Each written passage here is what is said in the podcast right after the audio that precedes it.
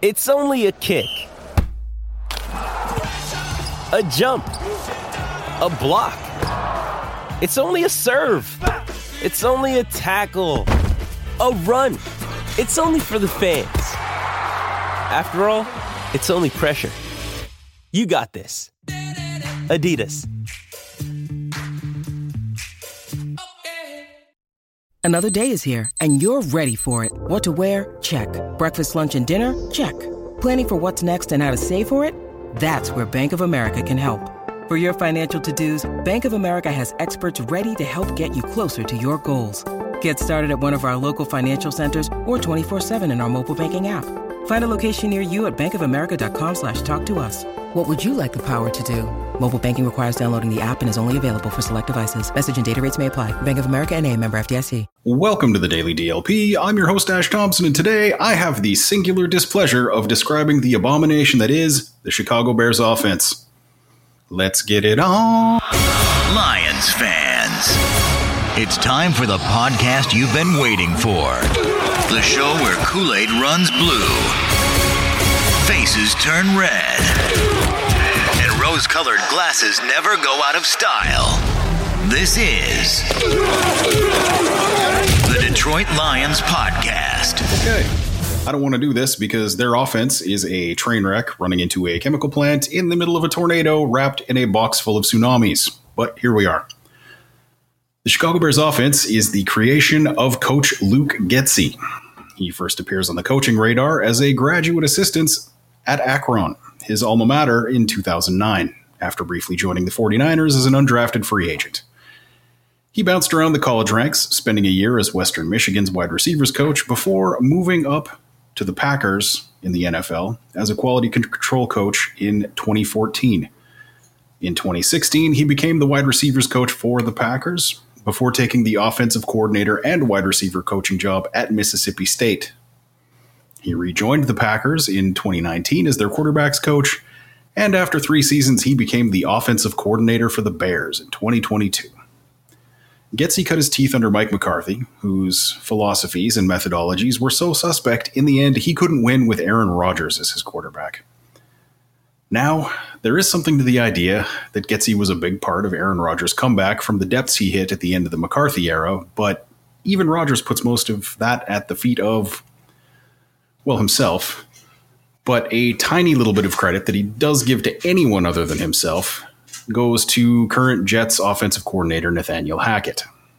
Look, we're in week 10, and I started doing the Around the Division segment in week 2. If you've been watching, you know about how much disdain I have for Getsy's offense. Multiple receivers going to the same spot on purpose regularly. A strange order of reads that leaves underneath receivers just standing in one spot waiting while the quarterback also stands waiting for the first pattern he's supposed to look at to finish. And then, as soon as the quarterback isn't Justin Fields, they start trying to build in easy wins for the quarterback. This offense is, is trash, uh, but Justin Fields is coming back. So, assuming they don't go back to the make Justin do everything offense that they had at the beginning of the season, they do have some level of threat to the Lions defense. Think of them as like 60% as good as the Chargers offense the Lions just faced. The Bears have one really good wide receiver, one pretty good wide receiver, and a solid tight end, and a running back who's okay. That's their whole offense. DJ Moore is the dangerous thing about this offense in the passing game, but the Bears will go away from him if the defense takes him away. Moore was included in the blockbuster trade last offseason, in which the Bears gave up the first overall pick and collected a whole bunch of other draft picks and more from the Panthers.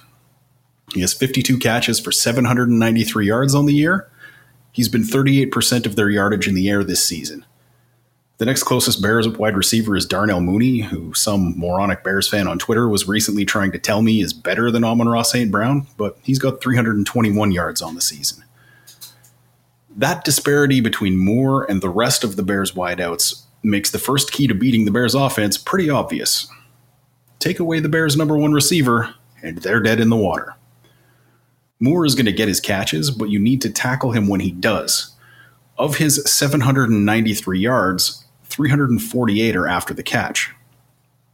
They'll get it to him on screens, slants, sticks, swings, but even though he's almost 40% of their offense in the air, they're not really doing things to scheme him open or intentionally get him the ball. He's just winning that often.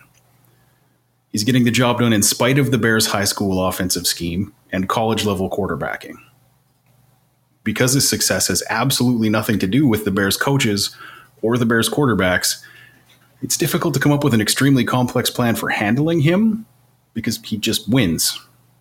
And the Lions need to realize that they are not good enough in terms of their personnel to leave Moore one on one. Self scouting on this one is vital. Like, I love Cam Sutton, he's a really good player. He's not a great player, so having him follow Moore around wouldn't even be a good solution to this problem. And the rest of the Lions' defensive backs are in that same boat or worse. Leaving other members of this Lions secondary one on one with Moore would be all but criminally negligent on the part of the defensive coordinator. So that's the first key to stopping the Bears offense. Realize you don't have a player in the secondary who is as good as DJ Moore. Assign two to make up for that shortfall and figure the rest out elsewhere. Now, there are plenty of different ways to do this. I mean, the team runs 75% zone coverage approximately, uh, but the entire defense needs to know where Moore is and cheat. And yeah, that opens up other holes in the zones, but nobody cares about the other players because these quarterbacks aren't getting to their third reads anyway. Like they're, they're just not that kind of quarterback. They're not reading the coverages before the snap and going to where the play should go. Basically, these are not real NFL quarterbacks. Double Moore. Don't let him do to you what Keenan Allen just did for the Chargers. The second thing, you need to make Justin Fields beat you with his arm, not his legs. You know all that stuff the Lions have been doing against Lamar Jackson and Justin Herbert that did not work at all and resulted in giving up between the two somewhere in the vicinity of 80 points. Well, that'll all work this week uh, because Fields is not even close to being on that level. Like Fields working within their offensive system is a joke because the system itself is a joke. So that's takeaway two. Keep him in the pocket, but the pocket needs to be collapsing. He's dangerous when he gets outside, or God forbid, when he runs.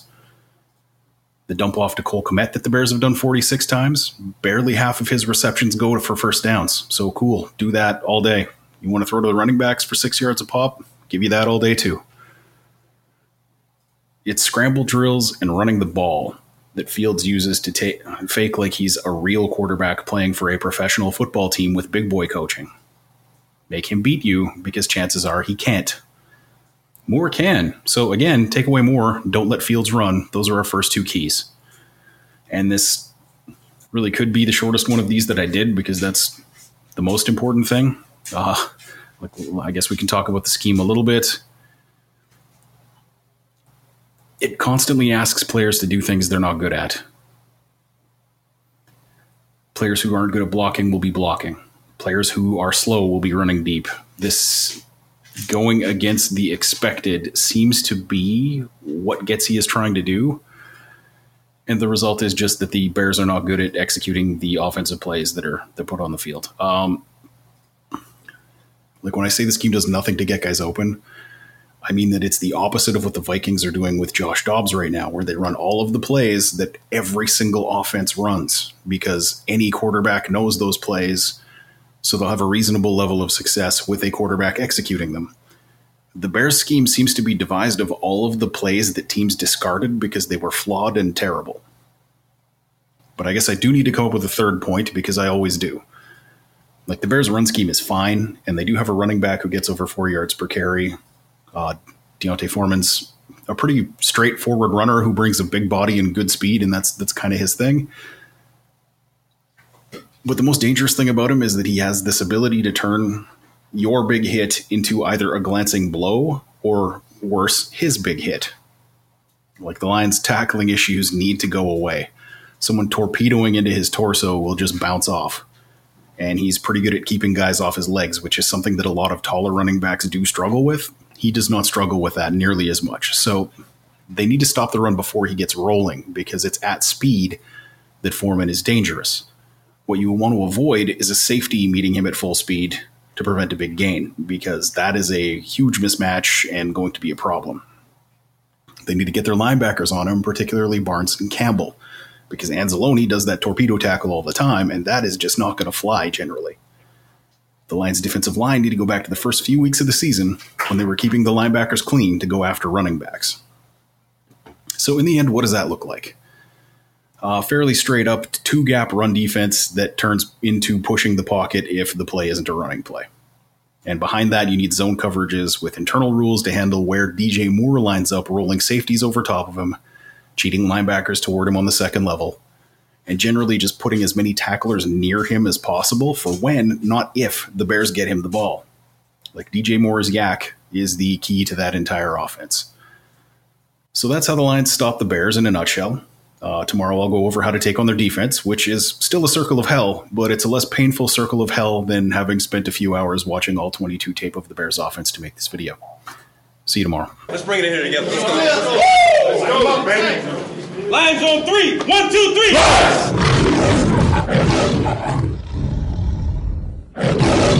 You've had enough of that shit.